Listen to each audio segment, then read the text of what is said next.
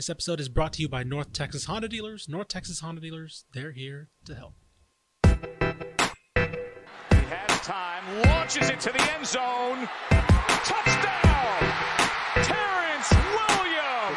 Goes to the right side for Crabtree. It's caught. He plays. Oh, he's the wide down, Red Raider. What's he up the ten? What's he up the right sideline? Yep, he's got to go. He's tackled. Sam Houston wins it. The Bearcats capture their first F C S championship.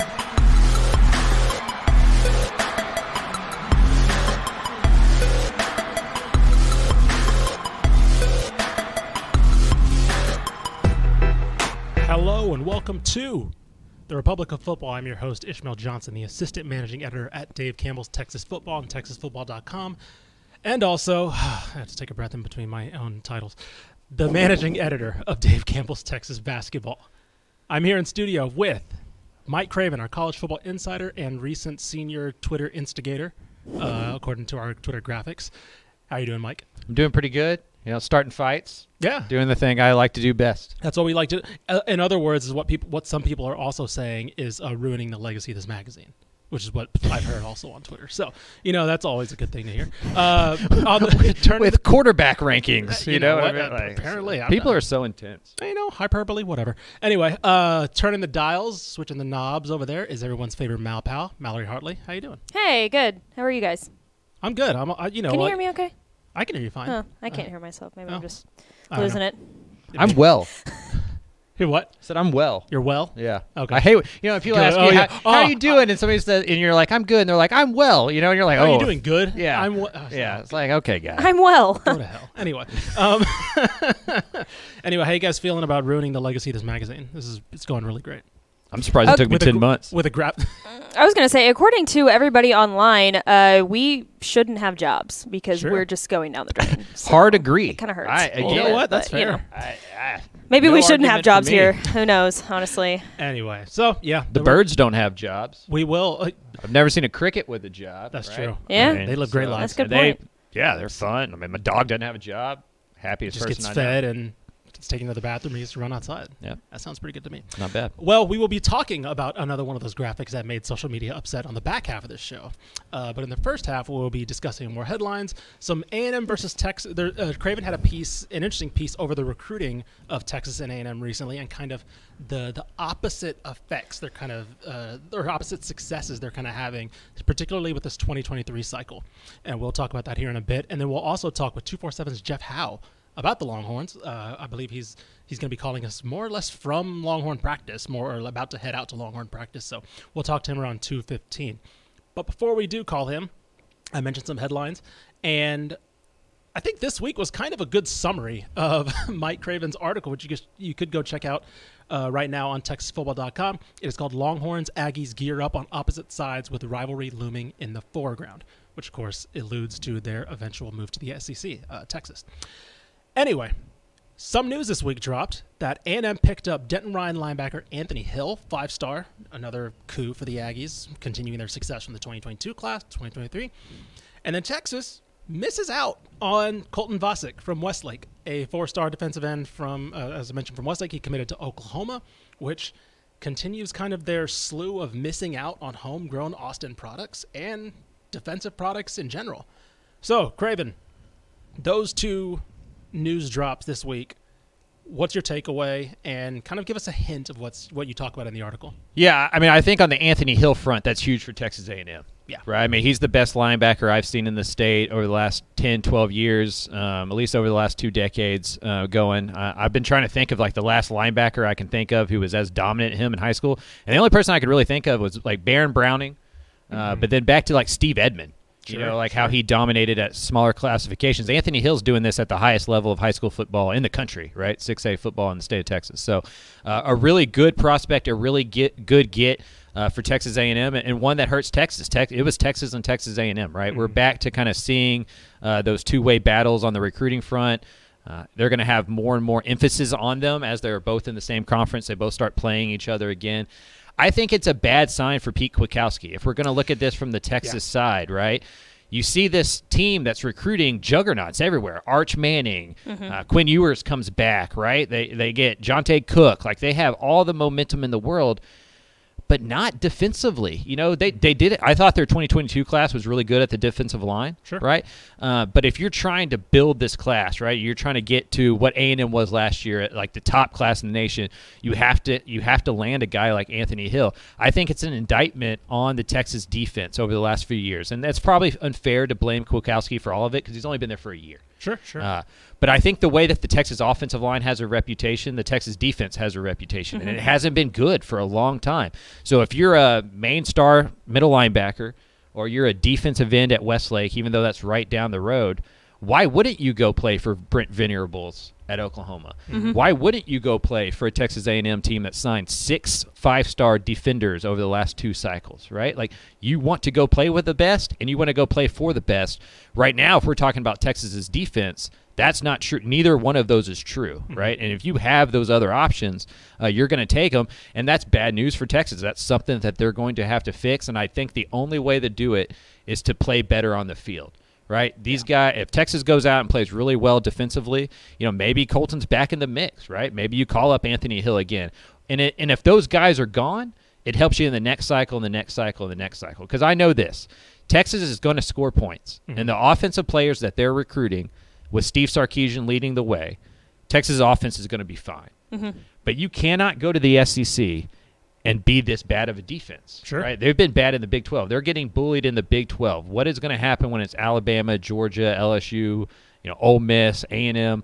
Um, and so they're going to have to get the defensive recruiting to match the offensive recruiting before I'm, you know, sitting here and going, I think Texas is back. Mm-hmm. I think this is, you mentioned Pete Kwiatkowski, and I am curious about his recruiting acumen at Washington, because I'm not familiar with it, right? I know that he was, I knew that Washington produced good defenses under him. So as a coach, I'm very much confident in what he's able to do, but I'm not familiar if they were able to snag a couple of guys from Oregon in recruiting battles and things like that. I don't know. Maybe somebody more familiar with that side of his uh, uh, uh, resume can, can enlighten me on that. But also the ones that I'm kind of looking at are Terry Joseph, Blake Gideon, Jeff Choate, right? Like those are guys, like those are the guys that I'm wondering, like, okay, why does nobody want to play for those guys, mm-hmm. right? Like, is there something else to their recruiting, right? Do they not have? Are they? Are those guys not recruiting uh, well, e- efficiently enough, right? Terry Joseph comes from Notre Dame, who never recruited poorly, but probably didn't reach certain heights that they should have as a as a recruit, as we're seeing now that they are under Marcus Freeman. Is that something that, you know, kind of hinders him as maybe a, as a, a program builder, as a position coach? I don't know. Um, because I believe he's a secondaries coach, Terry Joseph, I yeah. believe. Yeah. Corners. So, yeah. And then Blake Gideon, of course, coaches safeties. Um, so I don't know. I think Bo Davis obviously flashes his acumen as a recruiter, as you mentioned, with right. the defensive, defensive line. Defensive line's been fun. Defensive line's been good, and his resume speaks for itself as a recruiter and coach. So, like, I think that's fine. But I'm... You miss out on O'Shaun Mathis. That's the, that's the thing too. You bring right. in Gary Patterson, and I don't know how much he's involved in recruiting, so I don't want to blame that. But like, yeah, you have you have O'Shaun Mathis there on a table for you. You lose out to Nebraska. You lose out to Nebraska. Right. You lose out on Drew Sanders, right? Another Texas player right. who goes out of state. There, there's just like, no excuses for it. You can't you, you keep missing out. You should be able to snag some guys here and there, right. especially when you're having such good Uh, uh, uh, success on the offensive end. And I, I think another point is this shows how N I L doesn't play this huge factor I think we all sure. give it credit to, right? Like, and money's not an issue here. Right, because mm-hmm. like for these five-star guys, they're not making a one-year decision. This right. isn't like, where can I go get twenty grand next year and twenty grand the year after that? This is who's going to set me up to be a multi-millionaire in four years, right? Yeah. And if you're a defensive player, just for the same reason, if you're a wide receiver, you're picking Texas. Mm-hmm. On the other side, if you're a defensive player, and I have Oklahoma, A and M, and Texas, and when those are all in the S E C, that's going to be kind of the triangle, right? Mm-hmm. L S U, let's add L S U in there. If you have an offer from L S U, Texas, Oklahoma, and A and M, and you play middle linebacker, and your goal is to be a second, first-round pick in the N F L draft, you're going to A and M, yeah. mm-hmm. or you're going to Oklahoma, or you're going to L S U until at Texas you see concrete evidence that you can go there, get developed, and get drafted. Right. That's why offensive linemen haven't been going there, right? Mm-hmm. Then you get Kyle Flood, and Kyle Flood can go, well, I put in offensive linemen every single year at Alabama. Or to your, right? po- to your point so, like, on Oklahoma. There's, there's evidence. Yeah, to your point on Oklahoma, right? Oklahoma hasn't had a good defense, but Brent Venables comes right. in. Right, Brent Venables. You had, want to play for right. Brent Venables. Uh-huh. Right, and, and so, so Texas doesn't have that. Like, yeah. Sark is the uh, is the ultimate, like, uh, he, he like the show me on offense, right? Offensive you have guy. Sark, yes. you know? But on defense, you do you guy. have something equal to that? I would imagine behind the scenes, Steve, Steve Sarkisian is looking at these recruiting classes and going, we're getting whoever we want offensively, mm-hmm. and we're not close to getting whoever we want defensively. Mm-hmm. How do we get there? What do we do for that? Uh, unfortunately for him, I think it's a it's going to be an on-the-field deal until it's, – it's a chicken and egg thing. Yep. And I think at this point, it's a – if you're a defensive recruit, you're waiting to see Texas show you that they can do it before you just assume that they're going to. Right. And if they continue to go like this, unfortunately, it looks like that. It's, at least for the immediate future of the S E C, they might be somebody like a Mississippi State, Ole Miss, where they're like they're exciting, right? And they'll catch some teams sleeping, but they just cannot stop anybody on that other end. This fall will be an indication because obviously the, a lot of this roster is going to carry over to the S E C. Mm-hmm. And I don't want to say like if, if twenty twenty-four maybe, or they close well with twenty twenty-three, or twenty twenty-four is a good class, those guys aren't going to have an immediate immediate impact on the S E C. So it's going to be this roster more or less the one that they're going to be taking. And as it's constructed, it's not ready to compete in the S E C, um, at least defensively. So uh, let's switch around to A and M for a little bit, because they've had success here, and kind of hint at the article that Craven wrote. It's basically comparing both sides of the ball for each program, right? Texas is having success with running back, at wide receiver, at offensive line. Texas A and M, obviously they're having they're not having uh, a, a bad time on offense, but defensively they're really mm-hmm. cashing in, especially last season on what they were able to do on that side of the ball, despite losing Mike Elko, right? They lost their defensive coordinator, but I think the brand of A and M now is what it is, and so t- players like Ish Harris, Anthony Hill, Martrell Harris, you know, uh, Denver Harris, of course, there's another one, um, Dayon Bowie, like those guys are all just like, yeah, let's go. Like, let's all go back and make another generation of the Wrecking Crew, basically carrying over what they did last season. Yeah, and last year you see that defensive line class that they signed, and some of those big, you know, Walter Nolen, Shamar Stewart, uh, Labius Overton, right? And if you're playing middle linebacker, you're like, man, I get to play behind those guys, right? Mm-hmm. And it's like a quarterback looks at an offensive line and middle linebacker looks at the defensive line because those guys protect you, yeah, right? If those guys are all taking up a couple blocks, Anthony Hill saying, I can go there and get one fifteen, one thirty tackles mm-hmm. like right away, right? They're going to have to double team Walter Nolen. I'm going to be free. Texas doesn't have that yet. Now, they signed a tremendous twenty twenty-two class defensively, right? Especially on the defensive line. So maybe in a year or two, as those guys start to develop, linebackers across the state and across the country start to think that about the Texas, you know, defensive line. Uh, but right now, I just don't think they do. And, and A and M, I think, has done an excellent job uh, recruiting defense, making that priority, knowing the trenches are important. You know, they already have one of the best secondaries in college football, maybe the best secondary in college football, definitely the best one in this state. Mm-hmm. Uh, if their front seven can can match that, you, you're right. We're starting to talk about a real Wrecking Crew situation here, and that's how you win in the S E C. I look at A and M right now and think the twenty twenty-three season, they're going to be a top five program in, in this country, right? They're going to be an odds-on favorite to be one of those four teams in the college football playoff. It really is one of those positions where if they just figure out quarterback, mm-hmm. that program feels kind of unstoppable yeah. right now. Like they are running the state in a way that we haven't seen A and M do that in a while. They're just missing that linchpiece pin. Sure. You know, they're just missing that linchpin at quarterback, and maybe it's on campus. You know, maybe sure. that's Connor Wigman, maybe that's Haynes King, right? Maybe it's uh, reps, you know. Right, and we just haven't seen it yet. Um, but it is amazing to watch what Jimbo's doing, and, and you see why they gave him kind of a carte blanche ten million dollars for the rest of your life contract, mm-hmm. right? This is why you bring in a Jimbo Fisher, to put you in these conversations, to put you in position to go win at the highest level. I think A and M is geared up to do that now better than they have in my whole entire life, maybe since the eighties when I was a baby. Right, basically. And like a, this is going to gear up for the Lone Star Showdown to eventually be a clash of styles. Man. Like yeah. It's going to be very fascinating to watch right. this future defense versus this future I mean, Texas you're, offense. You're so. signing up for like Devin Campbell versus Walter Nolen, yeah, right? And then you got, you know, Jaden Blue running against Anthony Hill. Right. And then you got Johntay Cook going out against routes against Denver, Denver Harris. I was about to say. Just you know, to, and oh you're gosh, just like those kind of matchups are lining up across the field, and you're like, everybody's excited about this game. Sure. Mm-hmm. But you start thinking about this offense versus defense, like, man, this is going to be like a show. It's going to be a real show. So I got a, a quick question before we move on. Are they going to be stuck in the same division, Texas they, A and M and Texas? No, they haven't announced that yeah, yet. Yeah. Okay, uh, I just I didn't know. I, everything I read be. is they're thinking of like a three six motto, right? Where it's yeah. more pods. Like you, you face these three teams every single year, and then we nice. we mix up. I think it's getting too big for divisions, and I, I also too. think conferences are looking at it and going, well, why is the best team in the conference having to play the sixth best team in the right. conference depending right. on the year? Every year, the second best team can be different. Let's have a resume builder as a conference championship. I think mm-hmm. divisions are kind of archaic and outdated, and we kind of sure. see the three six model mover, which I love. I think the three six model is a genius idea. That is, it's very interesting. I mean, it, it yeah, I I think I thought divisions were kind of need to be scrapped a while ago, so that's a good solution. Yeah, because it, it gives your divisions. Fan base the consistency of rivalry, right? Mm-hmm. Texas will still have O U. Texas will, theory, still have A and M. Mm-hmm. Texas probably have Arkansas, right? But then you also, every couple of years, you're going to get L S U, you're going to get Georgia, you're going to get Alabama, you're going to get Florida, right? And those those are right. the games for Texas that they've been missing at home, mm-hmm. right? Like A and M's schedule the last couple of years, you look at three or four games, you're like, man, those are must-see. If you're a fan, you got to be there, yeah. right? Even if they're going to lose, you got to be there.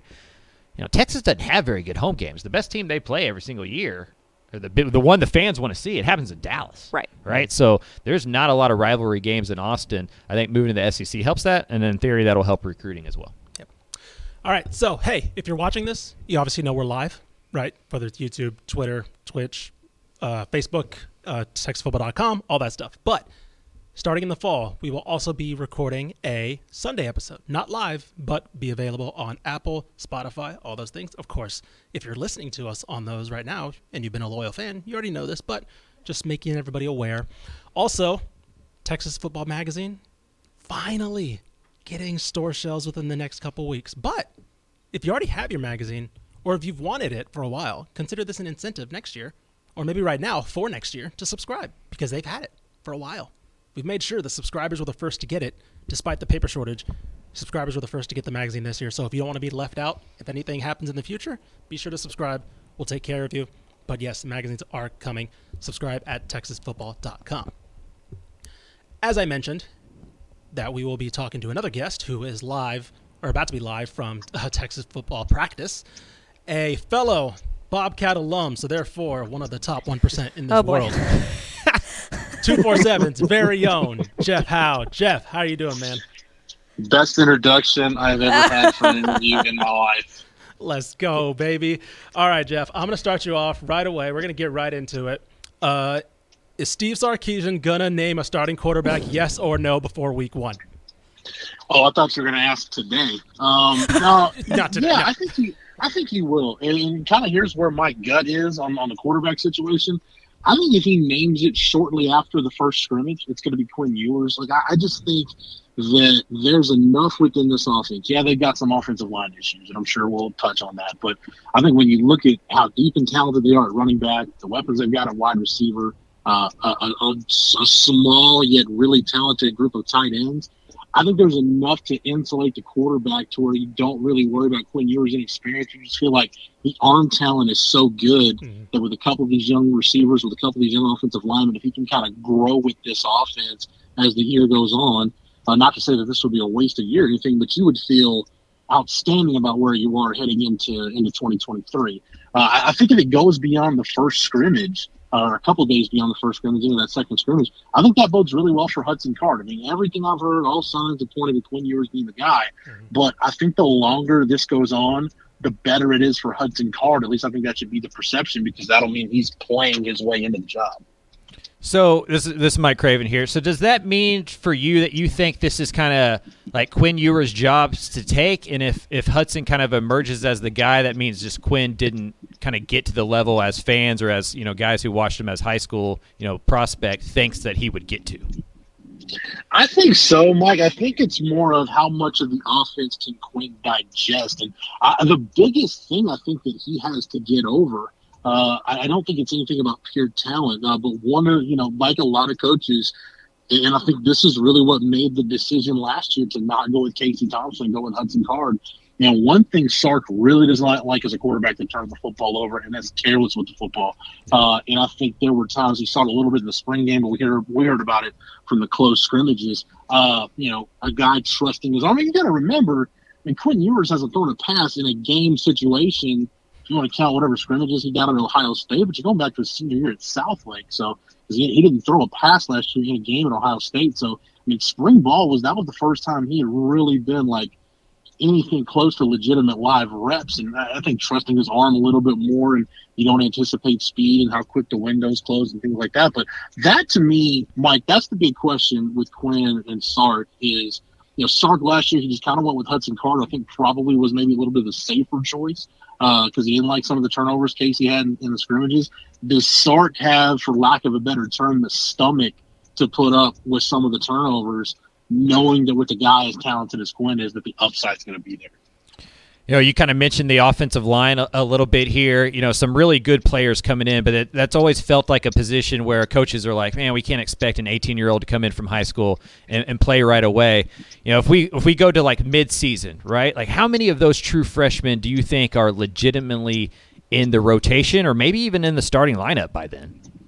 I think up to three or four. I mean, Cole Hudson got a jump on everybody because he was in town for spring practice. You know, Sark even said he's working a little bit of center. I mean, that's another thing with this Texas offensive line. I mean, if you want to start talking about those valuable pieces, Mike, on this Texas team, Jake Majors is pretty high up there because I don't know what they would do for a backup center, knock on wood, if something happened to Jake Majors. I know Cole Hudson's working there. Uh, Kelvin Banks is going to play. Uh, De- Devon Campbell's going to play somewhere, and I know he's another guy that Sark and Kyle Flood both said has kind of started to work some center a little bit, just training him there to see if maybe in, a, in an emergency spot he could be a center or maybe down the line somewhere. Uh, I know the staff is also really excited about Cameron Williams. I mean, they love big people. They, you know, there's no there's no right there's no wrong way to build a good offensive line, uh, and that's kind of the way Sark wants to do it. You know, you, I asked him about this actually at coaching school because I don't think we've ever really asked him about like why do you want these big, massive human beings, whereas I think the previous staff at Texas, they kind of wanted to get more smaller guys and, and see if you can build them up. And the Sark talked about his time in the N F L when he was the O C in Atlanta, and, and I went back and verified it. He was right. The Falcons had the lightest offensive line in the league the two years he was there, and he said he just really got frustrated when they would go play, you know, the Ravens or the Steelers or teams with these big defensive fronts, the Eagles, And and they would kind of get their head handed to him. And he, he said he told himself, look, if I ever get a chance to do this again on my own, I'm not going to walk into a stadium and get bullied. And he feels like to do that, you need big people. And I think Cam Williams out of Duncanville is, is that kind of guy. So, I mean, I just named four right there, Mike, I think. And, and it wouldn't surprise me if uh, if all four of those guys, if a couple of those guys, you know, you typically in a Texas season, usually by the by the that week after the Oklahoma game is usually when, if there are some, some leaks in the boat, you get them plugged up. It wouldn't surprise me at all if by that point a couple of those guys are starting or at least playing, you know, pretty significant high-leverage snaps. Yeah, I've heard Kyle Flood say before, like, there's weight classes for a reason. You know, like, big guys beat up little guys. So I, I totally get that. Before we transfer over the defensive side of the ball, like, Texas is, has struggled over the last ten or so years, but they've always had really good running backs. Like, you've been around this program a lot. You've covered them for a long time. Like, where do you rank Bijan Robinson, or how do you classify Bijan Robinson in that upper echelon of running backs you've seen come through the forty? Oh, that's a good one. Um, you know, I, I said this, Mike, when he was coming out of high school. Uh, I thought the comp for him was, I, I and look, this is huge because I remember when this guy I'm going to mention was coming out of high school, and he was what I felt like was one of the best high school football players and still one of the best high school football players I've ever seen. I felt he was Cedric Benson, but with a little more juice. Like when you just, I mean, I, Cedric Benson had some of the best feet for a running back and just natural running instincts I've ever seen. And Bijan's got some of that, but then you throw in the fact that he probably, Xavier Worthy included, has the best hands on the team, uh, and I think they're going to use him more in the passing game this year. All the tools he brings to the table, he's got the, the stop-start ability, the change of direction ability, and he does have the ability to, to thump you between the tackles because he can handle that kind of pounding. Uh, that would kind of be my, my comp, Mike. I mean, I know some people say there's the Jamal Charles thing. I don't know if people just automatically go there because of the, the dreads or whatever. But, uh, you know, Jamal Charles, with all due respect to how, how fast Bijan is, Jamal Charles was world-class fast. But that's kind of how I've always thought of Bijan, and that's kind of how I see him. I, I think he's Cedric Benson with just a little more juice. You remember those toys as a kid that were, like, bigger at the bottom so you tackle them and they'd pop right back up because you couldn't yeah. get them off balance? That's what I think about with Bijan Robinson. Like, he has the best balance of any running back I've ever seen, I think, at the college level. Yeah, the the balance of the, the footwork, Mike, is just, just what does it for me. I mean, you never really – this is – I know this gets said a lot about quarterbacks.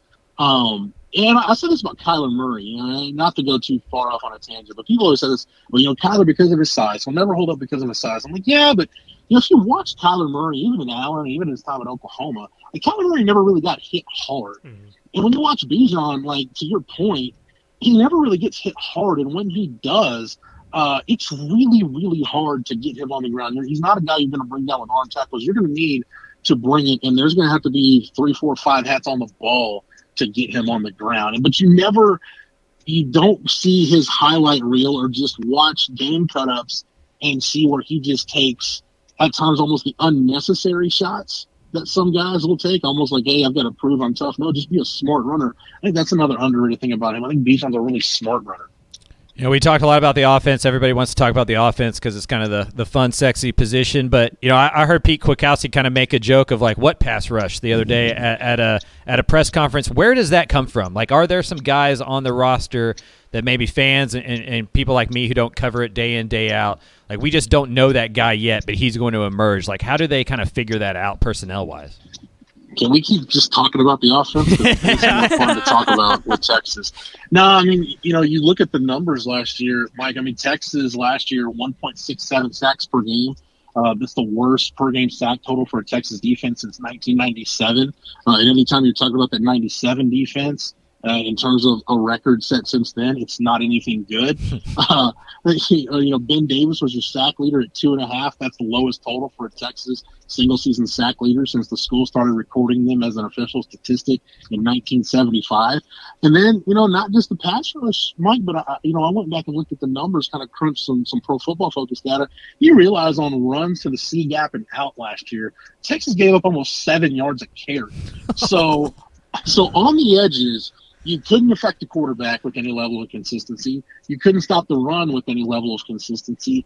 And, you know, that's where, you know, missing on a guy like O'Shaun Mathis out of the transfer portal really hurts you. I, I think they're going to, you know, they're they're going to have to do some things schematically to shore up the edges. You know, in terms of personnel, I think you kind of got to moneyball it a little bit and just try some different guys there.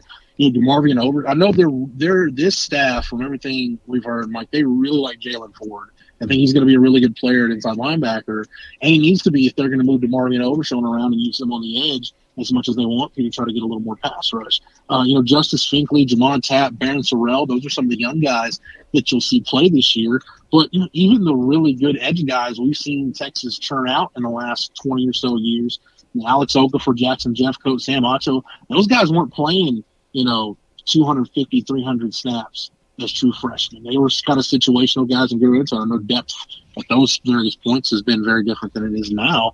Uh, but, you know, you'll see those young guys play. How many how many snaps will they get, and do you trust them?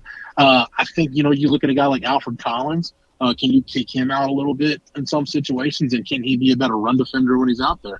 You know, a guy like Moro Ojimo can play multiple shades. So I just think they're going to have to take what they've got. There's no – I say all that to say this, Mike, there's no easy answer on how to fix Texas on the edges with stopping the run or getting out for the quarterback. They're just going to have to tweak some things schematically and take what they've got and figure out what are the best situations to use these guys, what's the, the right number of snaps for these guys. And quite frankly, I know Texas fans don't want to hear this, but I think at that point you just kind of have to hope that either something clicks for a guy like Alfred Collins or that these young cats I just mentioned, that they're just that good and they can handle a heavy workload. So we, we kind of mentioned those stats, right? The edge not being all that great. Anthony Hill commits to A and M. You know, a defensive end from Westlake right down the road commits to Oklahoma. Uh, how much of a of a leash does Pete Kwiatkowski has uh, have, especially with Gary Patterson kind of looming in the background? Is he there to help or is he there to take over? Yeah, he's here to help, but I, I think it was made pretty clear why he's here in the first place. You know, I don't think anybody – Anybody in that coaching office, anybody with a dog in the fight, so to say, was happy with how things went on defense. I, I don't think that this is a situation like Texas got into in two thousand thirteen where, you know, Mac thought, going back to that year, you know, Mac thought long and hard after the twenty twelve season about firing Manny Diaz, and kind of, I think everybody knew, kind of brought in Greg Robinson as a break glass in case of emergency situation. I don't think it's that for a couple of reasons. I think, one, I think Steve Sark- Steve Sarkisian is going to give Pete Kwiatkowski the benefit of the doubt to try to fix it. I, I think in terms of understanding the personnel, the, the personnel adapting to the coaches and vice versa, I think there really is a sense that everybody is more on the same page this year than maybe they were last year. And by the way, too, you got to remember, Pete Kwiatkowski was hired after this defensive staff was already put together. So you're talking about this unique ecosystem of players trying to get to know coaches, coaches trying to get to know players. I mean, you had your D C, you know, last spring trying to get to know his assistant coaches and and, and, and understand the personalities and the idiosyncrasies of guys he's working with. So I think it was just a work in progress last year defensively that never worked out. But I also think, too, like when you look at Gary Patterson, I just don't think, like, he had plenty of opportunities to go get uh, a Power Five D C job if he wanted one. I just think this is kind of his way of staying close to the game, but yet taking a step back, pardon the pun, from those responsibilities that he would have as a head coach. He doesn't have to recruit. You don't have to deal with, you know, boosters and donors and things like that. Uh, you know, you can just kind of be a film room junkie and, and get back to your roots as a coach of um, helping, you know, develop and mold football players and, and be involved in the evaluation process, which I know he's been a part of. So I just don't think it's a, I know Texas fans kind of want to look at that situation back in twenty thirteen and think this is the same thing. I don't think this is the same thing, but trust me, uh, Pete Kwiatkowski should have gotten the message, because I think it's pretty clear why Gary Patterson's here to, to make sure this defense isn't one of the worst in school history for the second year in a row. And then last one for me, I really appreciate the time. If I set the over and under at eight for this season, win total, uh, which one are you headed towards, the over or the under? I would slightly take the over. I mean, I think this is an eight-win team that has a chance to go get the nine wins for the bowl game. I think with the schedule, that would be a good year. I, I'll, I'll tell you this, you know, I was looking at the road games Texas plays this year, like they're true road games. I know Oklahoma's a neutral site game, but, you know, the road trips, like this could be the last time for a while, and who knows, maybe ever, that Texas goes out to Lubbock to play a football game. This could be the last year Texas goes to Stillwater, the last road trip to Manhattan. Those are going to be pretty, I would expect them to be pretty charged up environments. And you've got a head coach in Steve Sarkisian whose road record as a head coach is thirteen and thirty-one. So Sark in his career hasn't been great on the road. In Texas last year, you know, some of their worst games, Arkansas and Iowa State jump out, they were not good at all on the road last season. So I think that road schedule, if you, you know, kind of, the, I've been trying to think about it, like, like the path to eight wins, uh, you know, you probably got to split those road games and then be at least one and two in that three-game run of, you know, Alabama game two, the Oklahoma game, and then finishing off with Baylor, and then assuming you win your other games, that's your path eight and four. I think with this schedule, with the issues they've got on defense, and with having to replace, you know, pretty much every major fulcrum, so to say, of their special teams. You know, I mean, Cameron Dicker's gone. They've got to replace a four-year snapper and Justin Motter, and you're breaking in a new holder with Ryan Bashevsky leaving. You know, you take all those things into consideration. You can't lean on special teams the way you did last year. I think an eight-win regular season with everything that I just talked about, with a chance to get to nine with a bowl game, I think that would be a really good year for this program, for this team, and kind of show that Sark has things, you know, trending in the right direction. All right, sir. We really appreciate the time. Uh, thank you for coming on, and, and enjoy those fifteen minutes of uh, stretches that you get to watch there. I'm I'm all over it. I'm waiting in the parking lot with bated breath right now. Keep that A C on. We appreciate it, man. All right. Thanks, guys. Uh, there goes Jeff Howe with two forty-seven. You can follow him on Twitter at Jeff Howe two forty-seven. Like I said, one percent of this, uh, he's part of the one percent. With the I really thought you were going to like lead him into a Lane Hatcher question, you know, like just like, yeah, thanks for coming on. Texas State, over yeah, and right. under. I know. uh, I do think his point about the schedule is is an uh, is That's a good one, one right? Like I have not like, thought about that. Texas doesn't leave the state until October twenty-second. Yeah, that's that's, that's wild to the, me. The O U game's technically a road game this year that right. happens in Dallas, sure. and they're at Tech. Right, right. They only leave the state three times all year. Yeah, that's right. Uh, that's at that's Oklahoma crazy. State, October twenty-second. At Kansas State, November fifth. At Kansas, big time, big time game there. Revenge, revenge tour, yeah. uh, November nineteenth. Right. So like they only leave the state three so times. Sad. I can't. Two of I'm them look- is to Kansas. I can't believe that's I'm looking so at Kansas' sad. schedule to see who they have before to make sure it's not a letdown. Let down. Let down. yeah, yeah. You need to look at it to see it after, so they're not overlooking Texas. You know, like you know, oh, we got Oklahoma State next week. Oh, you know, they got like, Kansas State the next week. Oh, that's Whoa. a big time. That's a rivalry. That's a rivalry game. Let down. Look ahead. For you know, so it is. It is kind of this convergence of two different things, right? They're a brand new football team. Thirty-five right. of their eighty-five scholarship players are, are new, yep. right? Either transfers or incoming freshmen. We just heard Jeff say that he expects three to four true freshmen offensive linemen. And I think he's right. I'm just yeah. laughing because, like, that's insane, right? right? That that shows how bad you've been uh, at recruiting offensive line and developing yeah. offensive line leading into this. But with that schedule, right, because, you know, that O U game, home versus away, what does it really do, right? It's just what color of jersey you wear and then right. who gets to host recruits, yep. right? But on the field, it's pretty much the same thing. The schedule lines up for this team to be really, really good. Mm-hmm. Uh, they just have to go do it, and we saw last year they can play with anybody. Mm-hmm. They just couldn't do it for four quarters. Right. Are they deeper? Are they more talented? Do they believe in what they're doing a little bit more? I wouldn't be surprised if Texas won ten games. I wouldn't be surprised if Texas won five games. Right. And that's just where we're at with the Longhorns. And until that changes, that's, to me, you used to count. You, it, they were winning ten games. Mm-hmm. Sure. They were winning nine games. You, you know, like a bad that, season yeah. was nine wins, right? It's like, man, what's happened in Texas? You know, mm-hmm. And now it's like, man, I, don't, I have no idea. I have no clue how good or how bad this team will be, because it's not about talent. If it was about talent, they wouldn't be having this dip for the last thirteen, twelve years or whatever it is. They're going to be talented. They're going to be talented, more talented than ten out of the twelve teams on their schedule. Mm-hmm. Oklahoma and Alabama are the only ones. They're, they're going to be more talented th- than Baylor. Mm-hmm. But can they beat those teams? Mm-hmm. We don't know. Yeah, I don't know. So, as I hinted on in the first half of the show, we continue to ruin the legacy of this magazine, this company. Um, on Twitter by ranking things around the state.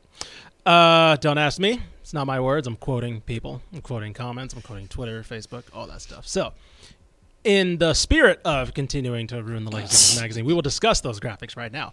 First, for some reason, the one that didn't stir a lot of controversy. Uh, I wonder backs. why. I don't know why. Uh, Mallory, could you throw this one up? Absolutely. Let me see. What can I figure out why this one did? Oh, look. Oh, Texas, oh, and, Texas A and M and Texas A and M at the top. Number one two. and two. That's that's why I think. yeah, the the five out of the six top ones are P five programs, right? right? Yes. Like, some for some, uh, it's starting to make a little more sense why yeah. we didn't get. a lot Nothing of makes people more mad is comments. when we rank a a G five school over any Power Five school right, in yeah. the state. So. Uh, I mean, I don't know. There's not much to discuss here because it kind of speaks for itself. If you don't think Bijan Robinson and O'Shaun Johnson are the best running back room in the state, obviously you throw it in, throw in a Jadon Blue if you want. You do all that. Like, they're just at that point they're just flexing, right? as, mm-hmm. as far as talent goes. I think the discussion's at three four. That's fair. Yes. Like, I think T C U's backfield is really good. You know, Tech has I, two guys that we know about. That I was really about good. to say, I think that's that's why that's Tech why I'm okay with known. Tech yeah. is three right T C U's now. a little bit more questionable. Because Zach Evans leaves and people right. are like, sky's falling. But you right. look at that running back room. It's still pretty it's good. good. Still it's good. pretty mm-hmm. good. Still pretty good. So, whether well, Craven, for you, for this one, besides three and four, were there any others where you were like, ah, this one's razor thin? I didn't know where to put U T S A. Sure. I had sure. no idea where to put U T S A, sure. right? I mean, they got Traylon Smith, uh, a transfer from Arkansas. Arkansas. Brendan, Brendan ba- Brady's back, uh, mm-hmm. who had kind of flirted with, with leaving the program, kind of being done with football. Um, you know, Ty Edwards is a big-time recruit that they got there. I think they're talented. Yeah. Mm-hmm. Uh, but you lose Sincere McCormick, and what are you, right? Right. I mean, you just not a lot of guys have gotten carries there for a couple of years now. So I just I don't know. You know, I try to I try to treat these lists on like production I'm sure about. Mm-hmm. Right? Like, that's why Texas wasn't top ranked as the quarterback room. Like, right. talent wise, Texas probably has the most talented quarterback room. But I haven't seen Quinn Ewers throw a ball since he was a junior in high school. Mm-hmm. Um, so I couldn't put him there. Same with U T S A. It's like, I think that running back room's probably more talented than U T E P's. Right. You know? Uh, but I hadn't seen it. I've seen U T E P's running backs. And mm-hmm. so uh, that's kind of where we're at with the preseason polls. Yep. All right. So let's get to the fun one. The one that caused Stirred up stir lots of trouble. Because we have. A lot of uh, I have some things to say. Oh, we, we have a lot of front seven heads in our mentions. Uh, a lot of a lot of real recruitniks. When people it comes who they to, think they know. No, what, what, no, no, people experts that comes yes. when it comes to front seven. Yeah, people that are there with the ticker doing the forty yep. and the sh- and the forty and the, of sh- course. And the shuttle well, times. Well, why else would they be stuff. commenting that if they didn't have right. concrete exactly. evidence so as that, to why? The, the yeah. graphic that has single-handedly taken down this reputation of this magazine is the front seven. Mallory Hartley, can you throw up the twenty uh, uh-huh. Texas twelve rankings for the front seven? I'll just read this for the people. Ooh, U T E P at two, man. Baylor at number one. Shoot, U T E P at number I don't know. Two, Houston at three, S M U four, A and M five, and it goes. Texas at seven? North Texas. Mike Texas, Craven, what were you thinking? U T S A, T C U, Texas Tech, Rice, Texas State at twelve. Mike Craven, we've been publishing a magazine for sixty plus years. and never have I seen such an atrocity. What are you thinking? Are we going under? First of all, is it, can I ask that? This will be our last show. I would like to say, first off, that I've yet to have anybody who argues with these lists offer their own. For sure. No, not nobody's at all. Like, well, here's the way I would rank the twelve, and yes. I, I'm gonna I'm gonna say this, and I'm gonna say it with my chest, and I'm gonna mean it, right? Sure. There's not another person in the state that knows more about all these twelve teams than I do. Go for it. Like, I go around the state talking to all of these coaches. Like, mm-hmm. It's my job to cover all twelve of these F B S programs. We don't just cover Texas. We don't just cover A and M, right? Like, we have to do all this stuff. Mm-hmm. Y'all can't tell me four players on Rice's front seven. You can't tell me no. who four players on U T E P's front seven. Don't argue with me mm-hmm. about stuff that you've never even heard. It's like when people are like, I, I really like this movie. Right, and they're like, ah, it's not the best. You know, it's like, have you seen them all? Right, like you don't, you're not even reading the article before you're arguing with me. Right. These are pound for pound rankings. I was about to right? say we even put it on the graphic. Floyd, May- yeah, Flo- Floyd Mayweather. We could all agree, whether you like him or not, is the best pound for pound boxer of the last twenty years. Yes, that does not mean that he's beating up Vladimir Klitschko. Right, right. You know what I mean? Like there are weight classes for a reason. U T E P's defense is better in Conference U S A than Texas's defense is in the Big twelve. U T E P's front seven returns way more productive production than Texas A and M's front seven. Mm-hmm. It just does. That's just a true thing, right? And so all of these people in the mentions that are like, ah, you know, it's like, well, tell me one thing about U T E P. Like, right. what U T E P yeah. game did you watch? Because I went to two of them. Right, right, right. You know what I mean? Like you've talked to Dana Dimmel right, multiple like times, three times in this year. Like it hadn't even been football yet, right? And I've been to El Paso once, and I've talked to him at two different events at coaching school. Mm-hmm. At Conference U S A Media Days and for a trip to El Paso for the magazine put together. Yes. Right? There's not another person out there that knows more about these defenses and front sevens and the personnel. Like, there's just not. And so, like, I know that we've moved as a country to, like, expertise does not matter ever again, right. right, at all. But, like, maybe other people know more than you do. And, like, yeah. if I would like to know about being stupid, I will ask Twitter. And if you would like to know about front sevens in the state of Texas, you should ask me. And that's where we're at in this product exchange. Yeah. No, so, I agree. Go ahead. What I don't understand, so I think the number one upset that people pointed out was U T E P being at number two. Right. Sure. But I think people were also mad at Baylor being number one, which doesn't make much sense to me because nope. that's kind of their identity. Is yeah, their, is I mean, they defense. have the best defensive line in the exactly. state. Exactly, that's what I'm saying. Dylan Doyle's a star. I mean, that that's their identity right uh-huh. now is yeah. their defense. And I mean, I guess people people too. see that they lost Terrell Bernard, right? right? And people right. are like, oh, well, they lost a star on defense, you know? They got to uh, more. They can't, you know, it's like, well, I mean, Dylan Doyle's really good. He was at Iowa. Iowa mm-hmm. knows how to play defense. They don't, how to play, they don't know how to play offense, but they know how to play defense, right? Mm-hmm. Siaka Ika is the best defensive tackle in the country, probably. Um, and they, I, anybody who doesn't believe me about U T E P, like, just needs to go look at U T E P's. Mm-hmm. Right. Like, they're... They're like they're really good. We have questions about you know their wide receiving after yeah, they lose their, their corners, their, their, all their that consistency at quarterback, uh, all that stuff. Sure. I don't have any questions about their running. Their, their front seven is really good. Like Breon Hayward's like the second best, most productive linebacker in the state behind Katie Davis. Sure. You know, Praise is an excellent defensive end. Mm-hmm. Jadrian Taylor's incredible. Keegan Stewart at defensive tackle is awesome. Right, like those are all guys, and they're all back, and they were all conference. Mm-hmm. Right, like who's the all, all conference defensive lineman at Texas coming back? Right. Who's the all-conference defensive lineman at A and M coming back? Right. Like, I get that they all signed a bunch of five-star guys. Sure. But I've never seen them not play high school football. Right. And so, like, I'm not – I'm just not going to sit – it's not a talent ranking. Right. It's a pound-for-pound college football ranking. Like, you know what we do here. Yep. Like, that's, this is who we are. Yep. Right. You know? And so, like, the idea of, like, us taking down Dave Campbell's or whatever, like – This it's is what great. we do at Dave Campbell's Texas Football. Like we we're do this the for you. We're the place this that is the one place. We're the place that covers all this. I was about to yeah. say this is the one place where you can, as a U T E P fan, say, "Yeah, guess what? We do got a better defensive line than Texas." Right. You right. go find us. Those a U T E P po- fans were pretty happy too. You go find us a podcast that talks about G five football as much as we do. Sure, you're mm-hmm. not going to find it. No, like, and so I just don't. I just wish people would be like, hey, I don't know anything about this. Can you just, like, rank them as P five teams or G five sure. teams? Because I get that argument. Or, like, just ask. To explain. Hey, what's, what's why, right. why have U T E P right. second? Because I should say this. I understand that if we put Texas's personnel at U T E P, they yes. would go down as the best defense in the history of Conference U S A. Sure. Right? We'd be writing about right. them like they were. Marvin like, Overshown would, like, have a statue built of right. them. Exactly. I yeah. totally get that. I am right. not arguing that Keonjay Coburn wouldn't wreck Conference U S A offensive lines. We're going to see Texas wreck U T S A. They, I, I get it, yeah. right? But that's not what these are. Mm-hmm. Like, the same way a heavyweight would beat a lightweight, I get that A and M would beat U T E P, mm-hmm. but this is a pound-for-pound ranking that is not that. And, like, that's okay. Like, it, that's an okay thing. That's yep. not a you need to bring up a passed-away man's name, you know, to right. talk. Like, that's a weird thing. Like, you're taking it way too seriously. Seriously. Maybe just touch grass, as the kids say, right. or something. You know, like, I don't – I just don't get it. No, I agree. Uh, with that being said, we're not going to stop doing these. We're not no, going to log not. off. We will not log off. So hey, I, can, one yeah, one yeah. last thing too. I did see. Uh, uh, I, I cannot remember his name. He's a uh, Texas Tech. I, I believe he's a defensive player. He uh-huh. quoted our tweet and said, "Bet." Oh yeah. With the cactus, and I was go like, "That's what it. we want to see. Go for it. That right. is what we prove want to see. Wrong. Prove us wrong. Yeah. You know, don't wrong, don't great. go all up in arms I, about this list. You know, prove us wrong and tweet stuff like that because that's right. what I want to see. I'm all here to be at the end of the season and be like, man.